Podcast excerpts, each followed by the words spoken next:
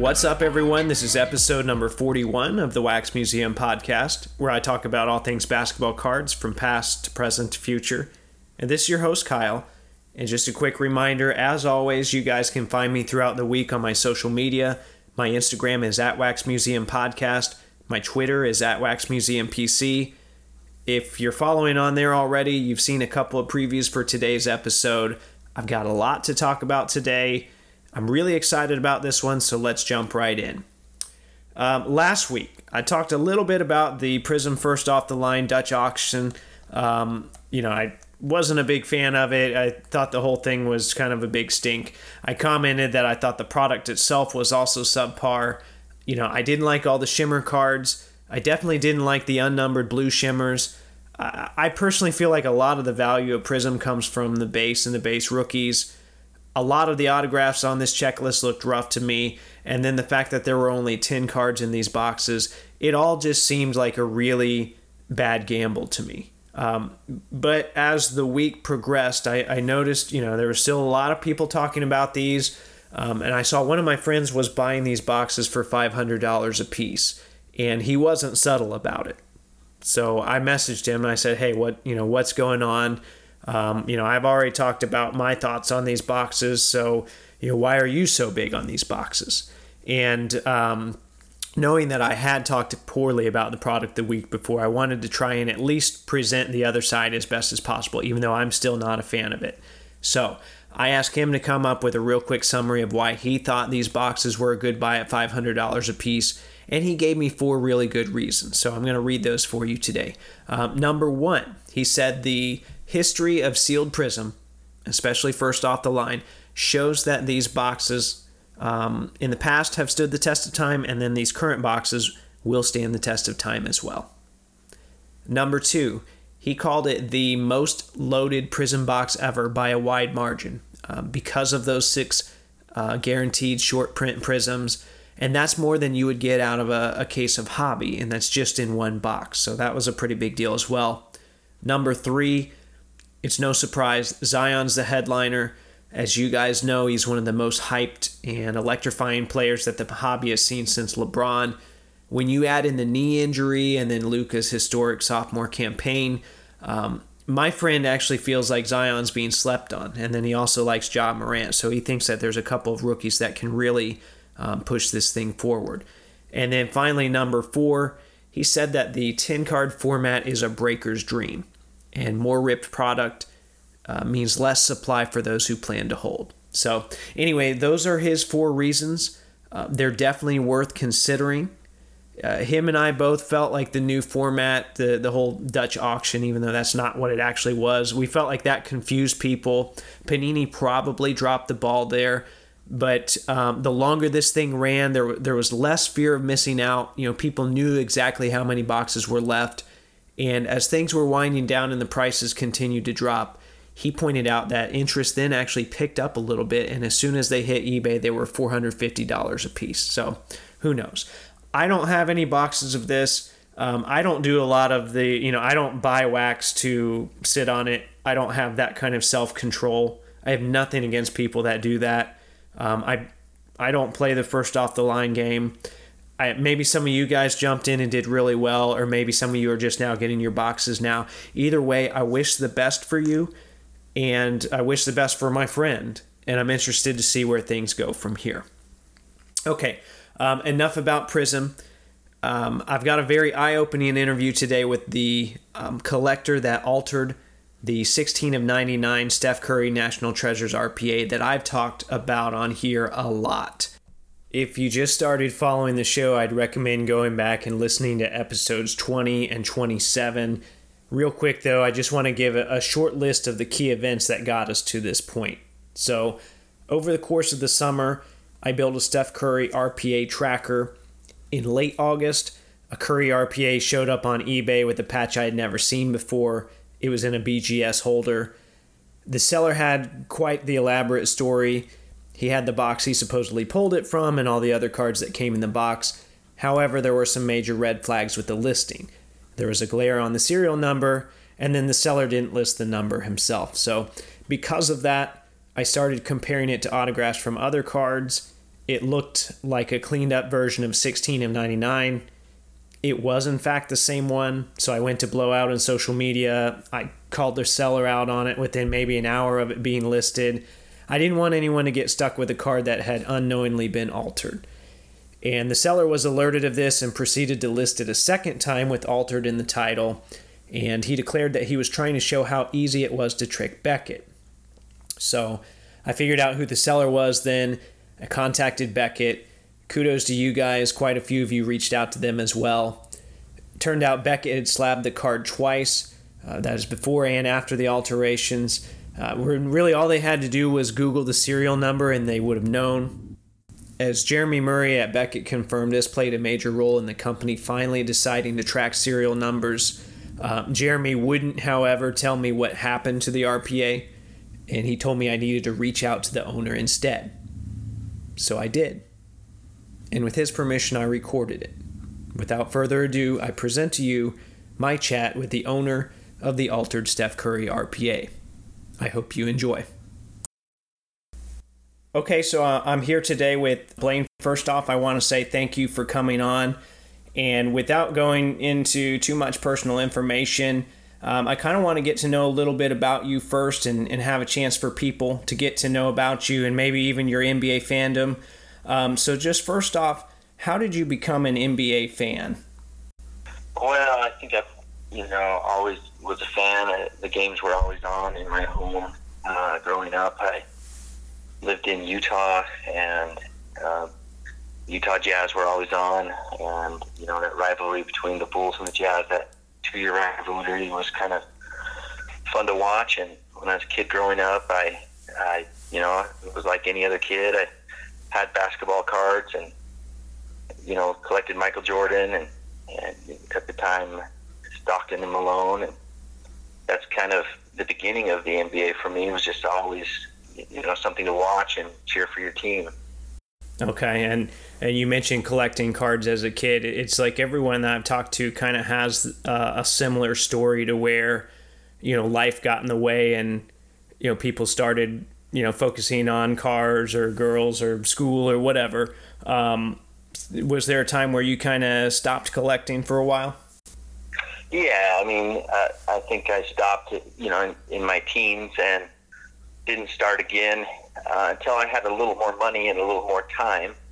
And it, I think it was about eight years ago, I tried to pick up um, some valuable Michael Jordans, some signed, you know, like the Star one oh one card and, you know, a few of those others that they're kind of hard to get your hands on. So that that, that started about eight years ago. And then, you know, my, my sister introduced me to uh, the Warriors, and we went to a game and in uh, twenty fourteen, and that's when I first saw Steph play, and I became uh, became a fan of his, and uh, just kind of watched him for a while, and and then later, in you know, I think it was it was probably a little over a year and a half ago, I bought my first uh, Steph Curry rookie card, and uh, and then when it came in the mail, and you know, I, I just I fell in love with those cards, and it kind of bit me again, if you will. Right. Okay. So, and I think a lot of people can relate to that. So, um, you know, you you know, and everyone knows the the card that we're eventually getting to here. So, um, I don't want this to sound as much like an interrogation. I want it to just kind of chat through it together. Um, so let's kind of run through the time frame. Um, we we've got now your your N B A fandom, and we can see that you're really gravitating towards Curry. Kind of when his when Curry Mania really started to take off. Um, right before their, it sounds like before their first title run. And um, so let's go through this time frame together. You know, I'm going to try, I'll stop and ask for clarification on things along the way. Um, if there's anything you want to add here at the start as a disclaimer, you know, feel free to do so. Um, otherwise, we can jump right into that R P A. Yeah, no problem. Go ahead. Okay. Um, so let's, I'm, I'm assuming you really like Curry. Like you said, you kind of got bit by the bug. You decide that you want his National Treasures yeah. R P A, right? So tell me a little bit, you know, how do you go about acquiring that? What's the process? Because it doesn't seem like it would be easy necessarily. Well, I acquired uh, my first one, uh, you know, I think about six months before I acquired the uh, sixteen of ninety-nine.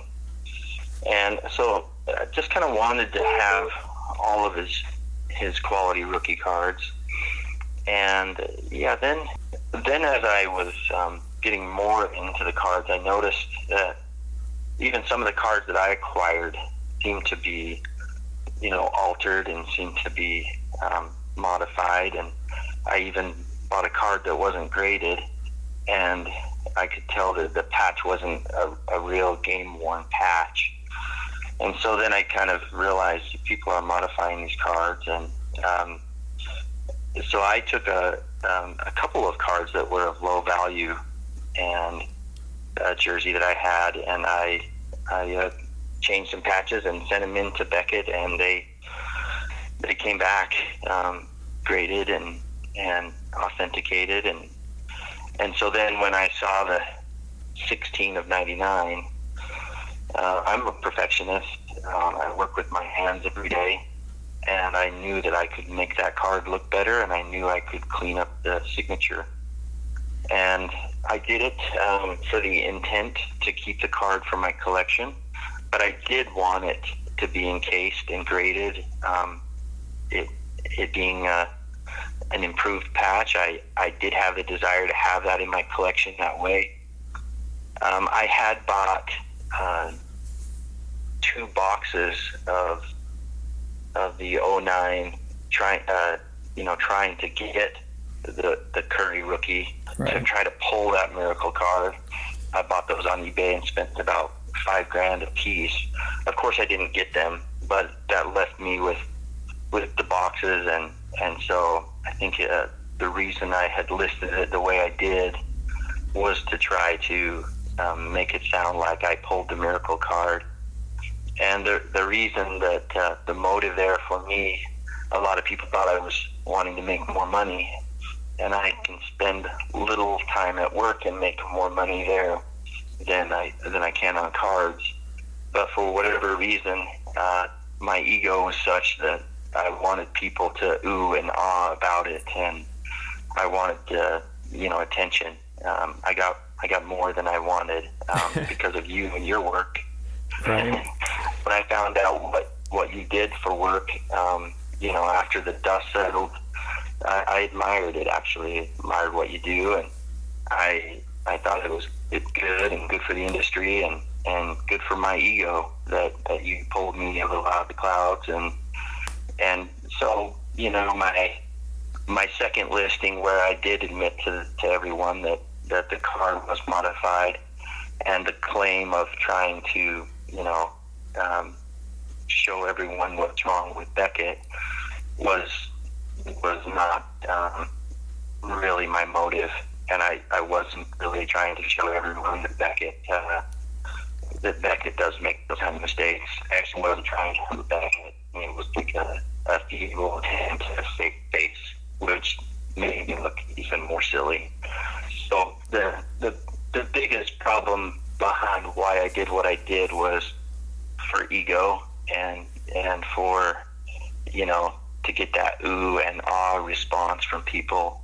Oh, wow, what a beautiful patch you have. You know, what a beautiful card you have. What a great right. grade you have. Um, so I was just trying to get that response more than I was listing it for profit. Right. Um, I've never sold a modified card. I have modified a few other cards. Um I haven't modified any since um, since you guys pointed pointed out the, the silliness of it. But uh, yeah, no, I, I appreciated the chance, Kyle, to to kind of just come clean and, and talk with you about it. Um, I I felt that when I listened to your your first uh, you know podcast regarding what I had done to the card, that you had a semi-fair um, assessment of everything. And, and I felt that if I approached you um, and just talked with you about it, and I know you had approached me too, but I was considering approaching you, and then you had approached me. Uh, I just felt that a dialogue like this would, would be good for the industry. I think it's really a, a foolish move. Um, I, I wouldn't repeat it. I do have the card today. Uh, I, I still love the card. Um, it is modified, and it does have, in my opinion, a better patch. There was nothing wrong with the last patch. but this is a better patch. Um, you know, but at, at the end of the day, was it worth what I went through? No way. And, you know, there was a lot of cyberbullying, and there were uh, phone numbers shared online, and my address and my wife's information. And I had to uh, approach my wife and let her know what I had done and what I had been up to. And that was, you know, stressful for her and, and uh, frustrating for her. And she just kind of like, are you a little boy? Like, what, what are you doing? Like, what, you know, what's going on here? And, uh, you're putting our family at risk. And, and so that, all that is just not worth it. Um, right. It's just not worth tampering with those types of things. And I, I do want to point out that, um, approach is, is huge. And I always try and be cautious when I'm going about these things. Um, uh, and I didn't release any, I don't do spouses' names and phone numbers. I try and stay away from all that stuff, um, just because I, you know, I don't want to involve other people. But um, yeah, a lot of times that stuff will come out when people are, you know, learning more information about a card and, and learning about what's happened to it. Um, you said a few things in there that um, I think we can relate to, and then I also think we can learn from. Um, you talked about The, this desire to show this card off. And I think all of us, um, when we get something really nice, we have that feeling, you know, we want to show it. We want people to say, hey, you know, that's an awesome card, you know, great job on acquiring that, or, you know, great pull or whatever. That's a good feeling. Um, and I think it was, you know, obviously the, the way you went about it, as you said, was, was not correct. Now, um, I'm not here to grill you, and the reason why we're doing this is not so people can then proceed to, you know, just lay it on Blaine and grill him and all of that. Um, what he's doing here, I think, takes a, a great amount of courage, and I, I really appreciate him coming on and being open and being transparent with us. And I think that this type of stuff really can move the hobby forward, and um, will help us to realize, okay, you know, maybe now someone has messed up. What can we do? Um, before we, we talk more about that, I want to ask a few questions about the card, though, because I think this part of the story is really, really interesting. And I didn't learn this until later on. So um, I originally thought that the patch you used in the new card was from uh, some type of replica jersey, like an authentic replica. And and I had actually found where you had purchased one. But um, after talking with you, you said that wasn't the case at all. Can you explain to us where you got the patch from? Yeah, I do have all those uh, jerseys that I have holes in them, and I would even send them to you and let you verify that. But um, I have a, a special relationship with Stefan. Uh, it uniquely came about, and it had a little bit to do with my profession. And, uh, you know, I'm, I do a lot of good for a lot of people. And, you know, that it did feel, it felt a little uh, silly to to be called out on the modifications that I did. And just why would I, why would I step on my career and my, my uh, just why would I do that to myself and to my name? And and so this, this is an effort to just fix it as, as much as you can. You can't really fix stuff like that, but try to make it right. But, uh, the reason I was happy to take out the beautiful patch that was in there is because with my relationship with Stefan, uh, that's been going on for four and a half years now, um, uh, I've been able to get some game-worn items from him. I've got I've got a lot of his rookie uh, items. I've got uh, the pre, pre-game warm-up set. Um, I've got, you know, his jumper that he wore. I've got game-worn shorts, and I have uh, a game-worn jersey of his uh, from his rookie year. And, and the jersey itself had a couple of little problems with it. It wasn't as pristine as some of the other stuff I had, so I was willing to, to cut that jersey. And uh, I took I took what I felt was the best part of the, the stitching and lettering, and I used the game-worn uh, that was a gift from Steph to me and put it in that card. So it's still a game worn, still authentic, and that that was uh, what I did there. And that, to me, that's um, it's kind of makes the whole thing ironic, because the, the jerseys that Panini used were photo shoot jerseys. So, you know, in our hobby, we put a, a huge emphasis on game-worn stuff, and we hate photo shoot stuff. You know, that's what a lot of people will say. And um, you have, to the best of my knowledge, the only Steph Curry National Treasures R P A now with a game-worn piece in it, which... You know, it definitely looking at it from a different approach, and I'm not advocating what you did, obviously, but um, I just think when, when all of that comes full circle, that just kind of blew my mind that, wow, you, you actually, you know, you had the access to them and you had that game-worn piece. Um, I do think that's kind of cool. Now, speaking of access, I ask a question in, you, you referenced one of my earlier podcasts where, um, you know, I was talking about, well, why didn't you just get Curry to sign it again since you have access to him? And I've seen plenty of pictures of you with him, so I have no doubts that you have access to him. Um, what was your line of thinking there?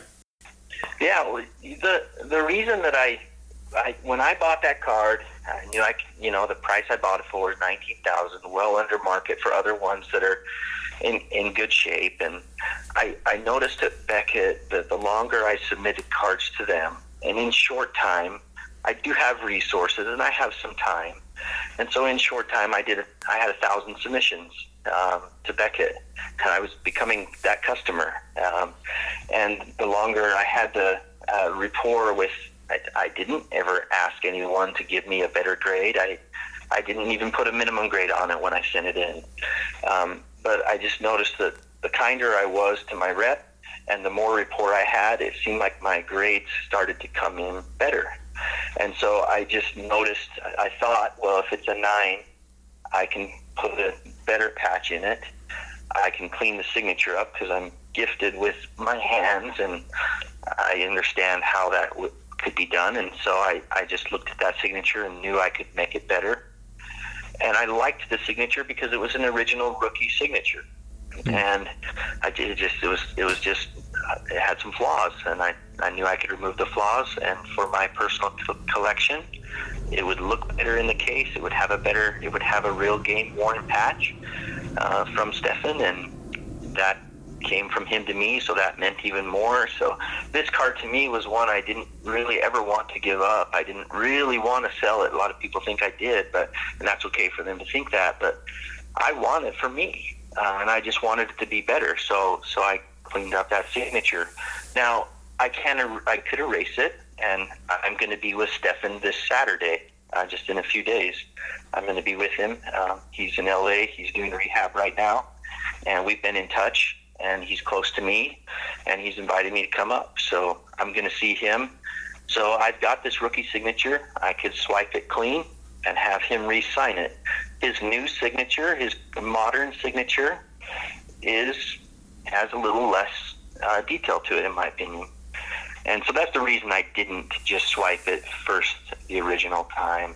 It might be the best thing to do because then it has an authentic, non-modified signature. But, uh, you know, I'd be curious what people think I should do there. Um, but I do have access to that, and that could still be done. Yeah, that's a, an interesting choice. And, and um, you know, Blaine and I were, were joking on a, a previous call. I said, you know, with the internet, there's no right move. So there's always, you know, a, a faction of people are going to say, no, you should leave it as is. Other people will say you should erase it. And, you know, at the end of the day, if, if he's not selling it, it is his card. Um, so I, I am curious to see what you do with that. And as, um, you know, I would say definitely document whatever happens. Um, cause it, you know, it'd be awesome yeah. to see, you know, what, if Steph, you know, does re-sign it, it'd be kind of cool to see that and have that as part of the story of this piece going forward, and, and to be able to document that. Um, you mentioned Beckett in yeah. there, uh, and I talked to Jeremy Murray from Beckett. Yep. He wouldn't tell me, yep. you know, what happened on your side, and, and that kudos to him, you know, that's very professional of him. Um, so he told me to just yep. find you out. So or find out from you, what did Beckett tell you after all of this? So what ended up happening, and and I know I came off very unwise, and a lot of people would think that guy is an absolute fool. Uh, but what I realized is once it came out that if I didn't contact Beckett first, it would be worse on me than if, and I knew it just only mattered time till a handful of people would contact Beckett and let him know that, that I had modified a card and didn't inform them, and that's against Beckett's policies. And so what I did is um, the next morning after the, the, the repost where I did say it was modified, Um, and when I called out Beckett and said, I'm I'm doing this as a vigilante, as a hero, someone to let the industry know that Beckett needs to track their serial numbers. And anyway, that was, that, as I said, just a, a, you know, a silly way to try to save face. But what I did is I sent I sent an email to my rep, and I just, I told her what, what I had done. And I said, I'm happy to do anything that you need to make it right, including, you know, surrender the card. Uh, whatever whatever you guys need, whatever Beckett needs. And so then I got um, an email, I think three, four days later, and they said, thank you for informing us. We've also been informed by other sources of what happened. Um, and then I, I, would you please get on the phone with us? So then I spoke to them on the phone, and I, I spoke to Derek, the manager there, and he was very professional, very um, cool with me, and kind of, you know, did what other people did, shook his head at why I would do that. But at the same time, he said, listen, we, we need to get that card back. Um, for now, we don't know what we're going to do with it. You've given us the option to do what we want with it, but we need the card back, and we need to get it out of our case. Um, and it, it can't have our authentication on it if it has been modified, and you've you've clearly said it's been modified, and so we need that back. And so I next dated to him. I, I mailed it to him next day. He got it. He contacted me. He said, thank you. We'll be in touch. A couple of weeks later, um, they they went back and forth, had other questions. They said, listen, the card is yours. We're sending the card back to you outside of our case. And um, because you did call us out, Um, you did hurt our brand, and therefore we can't have you do any more submissions. And I had about, I think, six hundred cards with them at the time that had not finalized grading. They sent those back to me ungraded. They sent they sent this rookie card back to me, and uh, they, they terminated my ability to submit uh, to them. Uh, something tells me that that won't last forever, and that maybe even this effort will cause them to change their minds.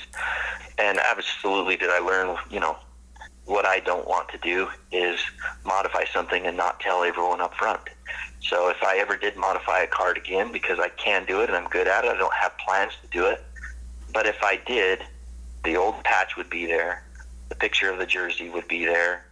The, the information that everyone needed to know what I did to a card would all be disclosed up front. And so if, if Beckett ever did grade another one for me, it would have altered on it, um, and people would know what they're what they're getting. So that's something I, I'm I've chosen to do moving forward with the hobby. Right, and I think that's a good move. Um, you know, we've talked about irony already. The the irony, you know, you mentioned that you kind of threw Beckett out there as a in a you know to cover and as a vigilante to get the serial numbers tracked. Well, the irony is, is that your yeah. actions actually, in a roundabout way, what you did to that card l- led to the serial numbers being tracked. And we, we've got confirmation of that now.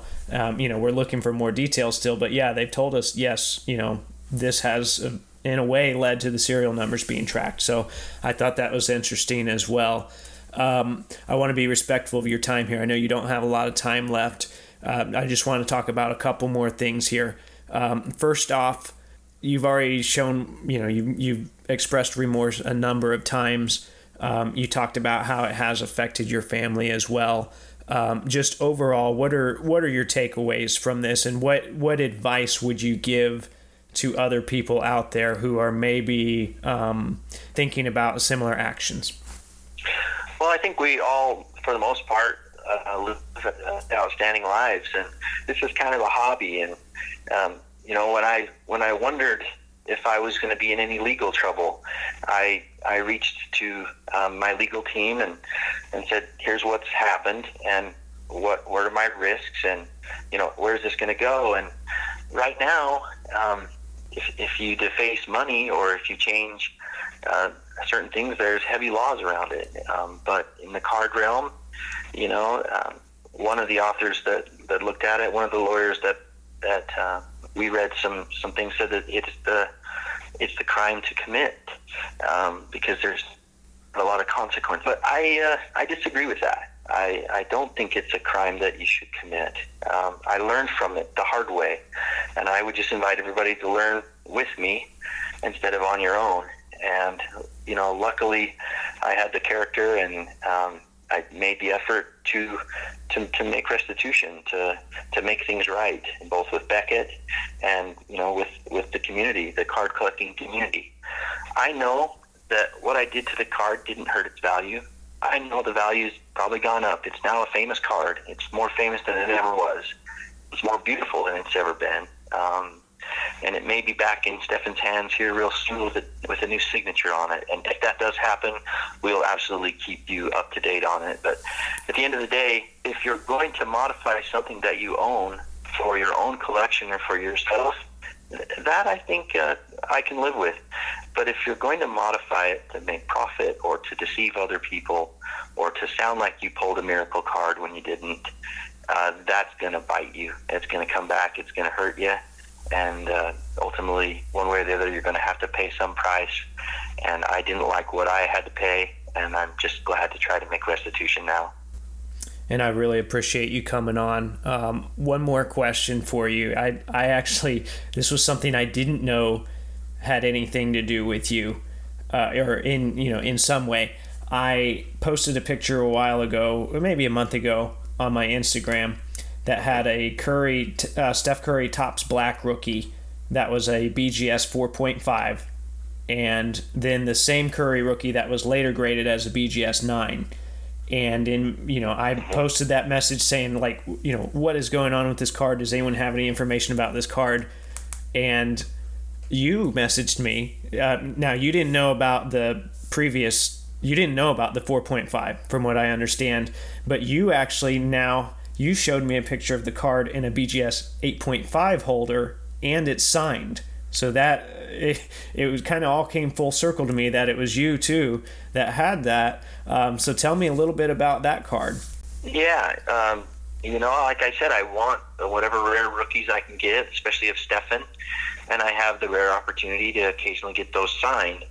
And so I, I didn't know that it was previously graded at a, what you said, four point five. Yeah. And I bought it. I think I paid over three thousand dollars for it, and, and I bought the card. And then I, I I took it out of the case because I was going to see Stefan and I wanted him to sign it. When I took it out of the case, I did see at the top left of, of his forehead, the card had been bent a little bit. Um, it was a clean card. I, I couldn't see that on the eBay listing when I bought it. I obviously felt comfortable with the, the nine grade, that it was in pretty good shape. And so then when I saw that the card was bent, I'm like, wow, I wonder how this is going to go. Um, I still want to get it signed. It's still a rare card. And so, and, and you have to turn the light just right to see it, but you can see it if you do. So anyway, I, I took it to Stefan, got it signed, and he, he gave it a blue, beautiful signature, one of his modern signatures. And uh, I sent it in to uh, B A S, and, and, and they authenticated the signature, and they came back at the eight point five. I don't know if they saw the flaw or not, um, but that uh, that card is now in my possession, and it's interesting to know that, you know, I was victim in that setting of somebody regrading a card and finding a better grade and selling it for more than they would have if I would have, you know, I would have still bought the card at four point five if it was on the market when I was in the industry. But yeah, so I've got it and it's in my collection, and you're welcome to share the pictures I, I sent to you of the, of the signature and the new grade.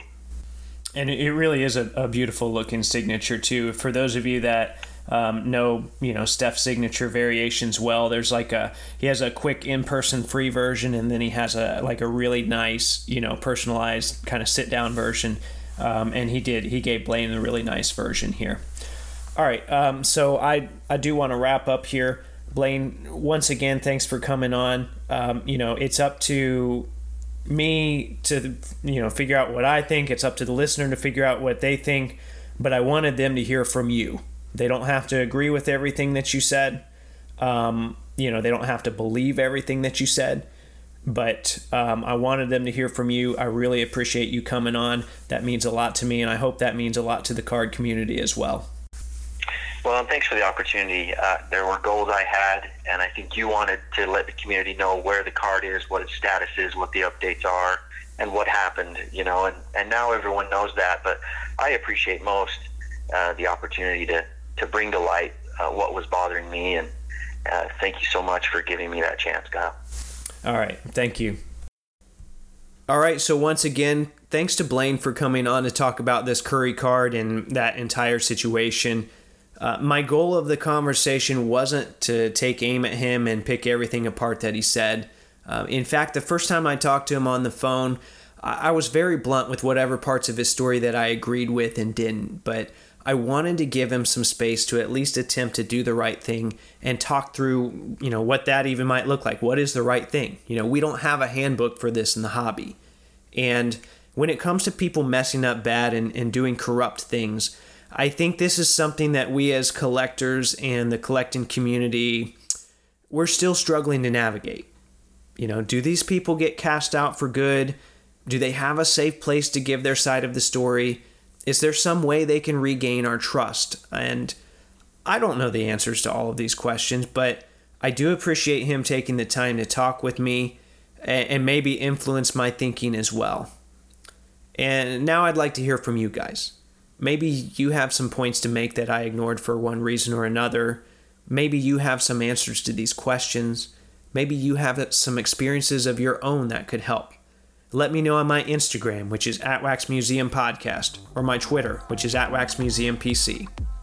In the meantime, if you like the content I'm providing, please subscribe, rate, and review on iTunes or Google Play. Hit up the Podbean site for a link to the merch store. Tag Taco Bell and let them know they can pay me in burritos. And until next time, this is the Wax Museum Podcast.